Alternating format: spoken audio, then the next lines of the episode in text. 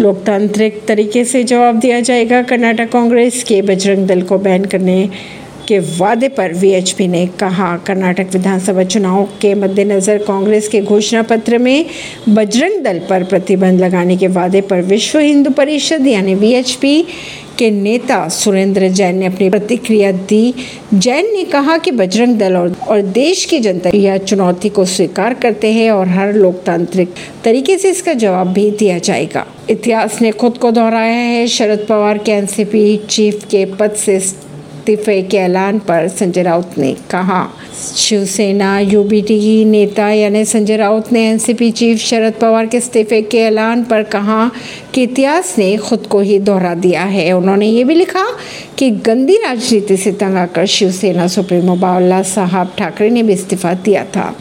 लेकिन शिव सैनिकों के प्यार के कारण फैसला वापस लेना पड़ा था उन्हें। इसी खबरों को जानने के लिए जुड़े रहिए जनता से रिश्ता पॉडकास्ट से। परवीन अर्शी दिल्ली से।